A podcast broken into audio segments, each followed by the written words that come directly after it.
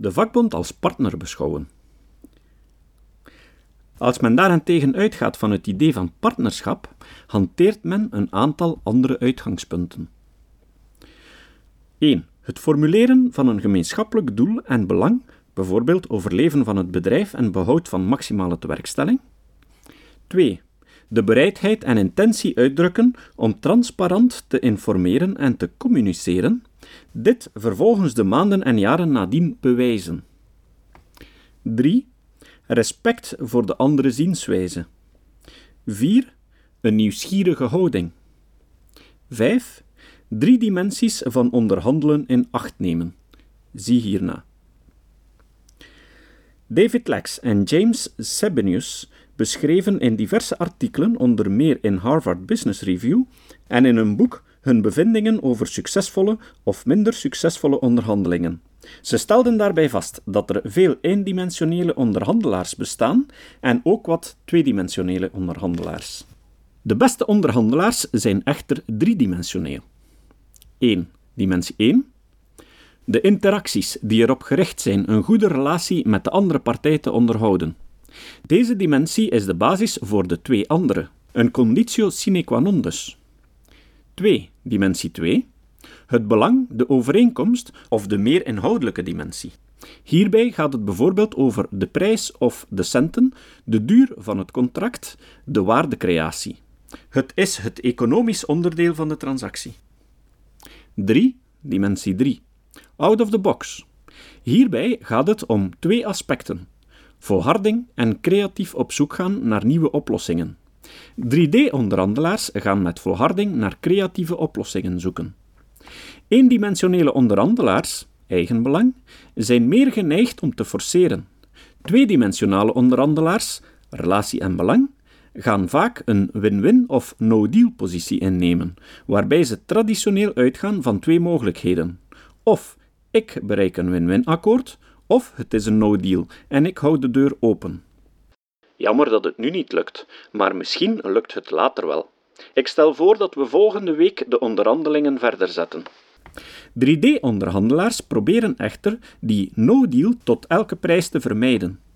Ze gaan niet proberen snel aan de onderhandelingstafel een deal te sluiten, maar proberen ook weg van de onderhandelingstafel na te denken en intern te overleggen. Zo kunnen ze vervolgens naar de onderhandelingspartner stappen met creatieve oplossingen of alternatieven die de kloof tussen de belangen van de partner en henzelf verkleinen, om juist het gemeenschappelijk belang uit de verf te laten komen.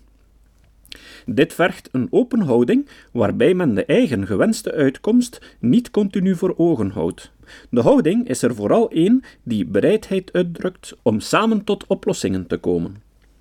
En het is aan de werkgevers om eerst die stap te zetten. Want natuurlijk is niet iedereen van de vakbond goed getraind in onderhandelen, hoe graag sommigen dit ook zouden willen geloven. Terugvallen op dreigen en forceren is eerder een natuurlijke onderhandelingsstijl wanneer de twee kampen ingedeeld zijn in een ingroep en een uitgroepkamp. Het zijn niet de vakbonden die als eersten een stap naar respectvolle, volwassen en opene onderhandelingen moeten zetten. Ten slotte zijn het de werkgevers die over meer informatie beschikken. Economische cijfers, cijfers over het orderboek, financiële toestand enzovoort. Bedrijven die de legitieme rol van de vakbond erkennen en zelfs waarderen, zijn erin geslaagd respectvolle en constructieve relaties met hen op te bouwen. Anekdote een vakbondsafgevaardigde vertelde mij dat een staking bij Volvo Trucks wellicht verder zou zijn geëscaleerd indien de directie niet zulke grote blijken van respect had getoond. Wat waren deze grote blijken van respect dan wel? Blijkbaar had de ganse directie post gevat in het lokaal waar mensen zich normaal aanmelden bij de bewaking. Daar zorgden zij zelf voor verdeling van koffie aan de stakers en waren zij permanent beschikbaar. Daarmee toonden ze vooral dat ze niet boven de stakers stonden, maar namen zij de situatie ernstig door ter plekke aanwezig te zijn. Niet dat dit nu een soft aanpak is, verre van. Het vergt veel meer moed en standvastigheid om met open vizier, kaarten en gegevens op tafel een onderhandeling aan te gaan. Niet toegeven en de cijfers blijven tonen, de feiten aanhalen en blijven volharden in het zoeken naar oplossingen is moeilijker dan men denkt.